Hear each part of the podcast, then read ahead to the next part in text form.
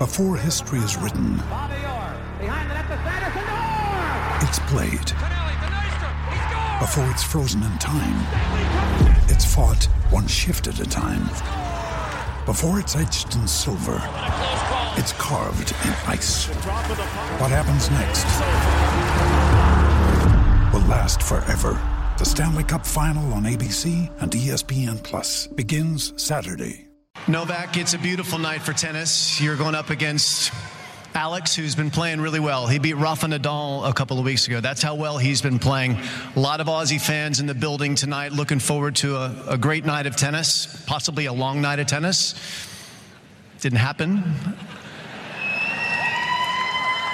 I'm not going to ask you how you beat him so convincingly. I'm going to ask you why you beat him so convincingly.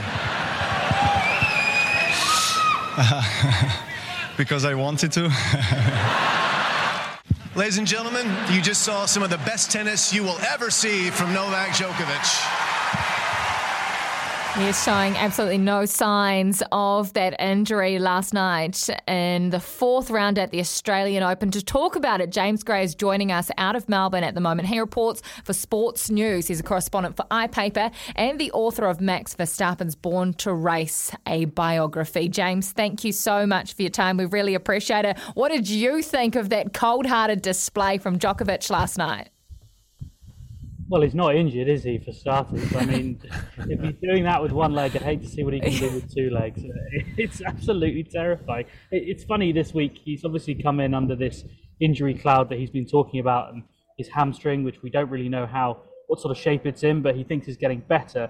But I've never seen him hit the ball so hard. I've seen Djokovic win a lot of Grand Slams, that says everyone, and he's always done it in a variety of different ways. But I've never seen him hit it so plainly hard as he has over these 10 days or so. And Alex de Minaur was just the latest victim, to be honest. It didn't really matter who was at the other end. It could have been Bjorn Borg and Boris Becker's love child. It would have made absolutely no difference.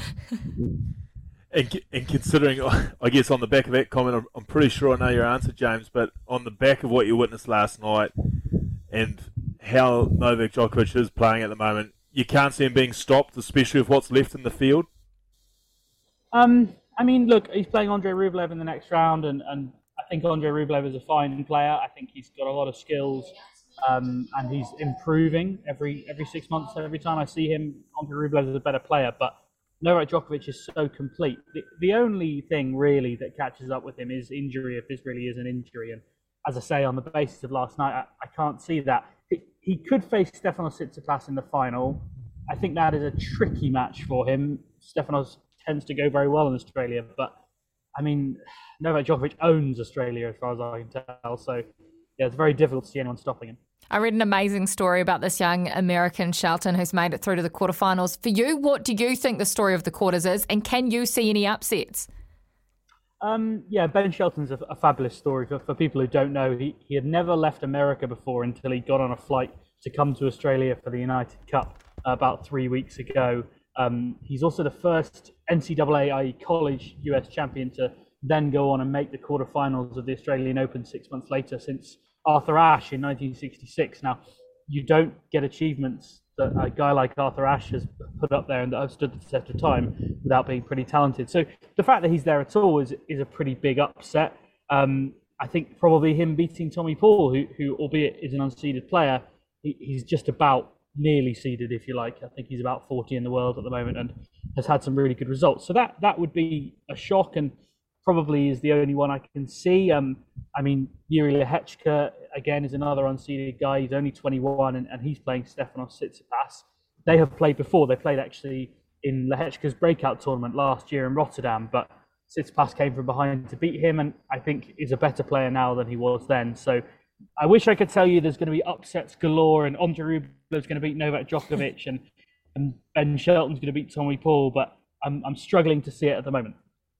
And I mean, obviously, uh, the men's, all, all things are pointing to a Tsitsipas Djokovic final. What about the women's? Geez, there's some uh, there's some high high seeds or, or plenty of unseeded players still sniffing around. Obviously, we've still got a few of the, the names that Azarenka and Sabalenka who have been around for, for many a year, but there's certainly some names emerging, isn't there? Yeah, I don't know if the phrase still exists in, in New Zealand, but in England we might call it a pin sticker's guide to to this draw because it really is just take a pin and stick it anywhere you want, and you can make a case. Um, I mean, Elena Rybakina has literally just about half an hour ago booked her place in the semi-finals with a very impressive victory over Elena Ostapenko, who people may remember won the French Open back in 2017 and actually is only 25 despite having been on the scene for a long time. I, I really like Elena Rybakina. She, she, hits the ball incredibly hard. Um, her serve gets up to about 122, 123 miles an hour, which wouldn't look out of place on the men's tour. Um, and she obviously won Wimbledon last summer, you know, back in my hometown of London, and probably wasn't very widely appreciated for that because people didn't really know who she was. And, you know, she's from Russia. She was born in Moscow. Her family still live in Moscow. And while she represents Kazakhstan, there was this kind of feeling that somehow it was a bit tainted by her Russianness. I think that's hugely unfair. Elena Rybakina didn't choose to go to war.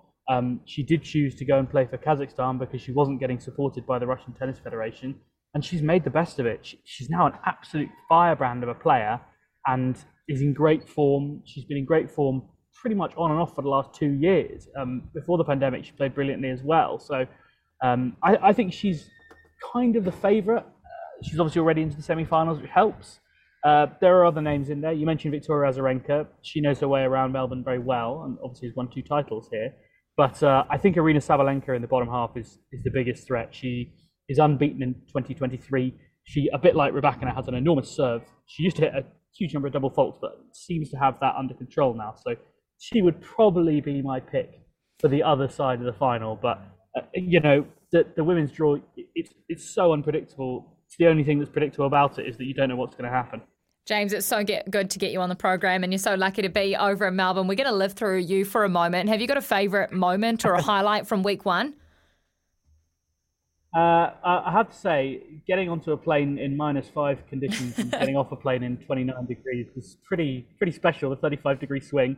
Um, moment from week one, it's got to be Andy Murray. Yeah. I, I don't yeah. like I don't like finishing work at 7 a.m. But uh, you watch a guy who's 35 years old, who was told five years ago he'd never play professional sport again, and to, I mean, you know, we obviously have followed Andy's every move for pretty much for the last 15 years, and we know what a type of a guy he is, and you know, we'd, we would we would say if he wasn't a good guy, I assure you, we would happily say it, and I can't say it. He, he's worked so hard, and to watch him win that match, and funny enough, to then see him come out in the third round, and I pretty much followed him around Melbourne for 48 hours after, well, once I slept, uh, after the Kokkinakis match, and he couldn't walk. I mean, I, I, am not kidding. He could not walk properly. He couldn't get up and down stairs without holding onto the handrail. How he then went out and, all right, he lost, but he won a set, like in a Grand Slam in the third round.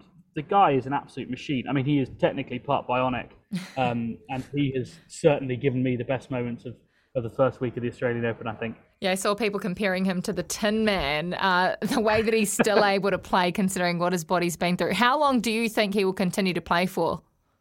Well, I think it's technically chrome cobalt his joint is made from, if we're going to be specific. But, uh, I mean, I don't know. We were talking about this yesterday and we said, oh, do you, do you think Andy thinks that's his last Australian Open? I absolutely don't think he thinks that. He did not walk off saying goodbye. He walked off saying, ah, if only I hadn't played 12 hours of tennis this week, I could really go deep. Um, I mean, he's got four young kids at home, so maybe once they grow up, he'll be happy to, to stop going on tour. But I, I think he's probably got three years. I think that's probably the point at which, because the reality is he's not going to win another Grand Slam. I would love to sit here and say I think Andy Murray's going to win another Grand Slam, but I think that's not true. But if he gets to the semis, as a, especially at Wimbledon, mm. you know, where he, he is he has been the best grass court player in the world at times, and obviously the best player in the world full stop at times. But if he gets to a, a semi-final of Wimbledon, you know, which is what he wants, obviously he wants to win it. But if yeah. he gets that run and you know has just one one last dance to coin a phrase, I, I think that'll be enough. But I don't know if that'll happen this year, but it might happen next. And yeah, two, three years. But you know, I I didn't think he'd come back the first time. So what do I know? Now, I'm cautious about taking up too much of your time, but you're fascinating. So I just want to ask you one more thing. Uh, away from the tennis court and onto the screens, Beaver has just watched episode one of Breakpoint on Netflix, the documentary. Uh, have you seen it and do you think it's accurate? And have you come across anyone more interesting than Nick Kyrgios? Um, yeah, interesting is one word. Uh, I, I, Nick, Nick, has a habit of finding my tweets about him and having a go at me, which tends to create something of a stink online. But uh, I think we're friends now, uh, maybe. I, think he, he is a character. He has a lot of flaws, obviously. I think, if I'm honest, I think episode one of the Netflix documentary is a bit of a whitewash. I think it really portrays Nick as this much misunderstood and just wonderful bloke. Um, he's not completely whiter than white. I think we all know that. Everyone in Australia knows that. Uh, I don't know how much your lawyers allow me to say about that more, but um, he, oh, we got I good lawyers. Excellent. Well, um, I think the TV program is a bit of a whitewash. He does feature in the, the second half. There's five more episodes to come in June. Uh, I know they followed him around Wimbledon, where he obviously made the final. I, I, don't know how much you'll you'll get of you know what people don't like about Nick Kyrgios, of mm. which there is plenty. Um, I, I, personally, I was a bit disappointed. I, I, I, got the show on preview, so I watched the five episodes, and I, I didn't feel I learned a huge amount more. But you know, this is this is like Drive to Survive. This is not a show for me. I, am a tennis journalist. I probably know more about tennis than 99% of people, um, and that's not a boast. It's kind of sad, actually. Um, but I think this is aimed at people who don't know tennis, and yeah. if they enjoy it, and it means they get involved in the sport, go out and play the sport, watch the sport, then. Yeah then great. And you know, the guys who make Drive to Survive, they who make all the, great sports documentaries, they tend to know what they're doing. So I won't spend too long telling them how to do their job. Well, James, it's been wonderful chatting. Thank you so much for giving up your time and letting us pick your brain about the great sport. And enjoy the rest of the week in Melbourne. My pleasure. Uh, hopefully, no more of this rain that you've to sent over from New Zealand. it's definitely not coming from us. Maybe look out at the Pacific. it's beautiful uh, okay. over here. All right, sure. Thank sure you so much, James. James Gray joining us from the Australian Open. He works for Sports News as a correspondent for iPaper. Uh, and he also wrote Max Verstappen's Born to Race, a biography. Look him up online. Go and have a look at some of these tweets that he's talking about. Now I'm curious, what has he been saying about Nick Kyrgios and what has Nick been biting back?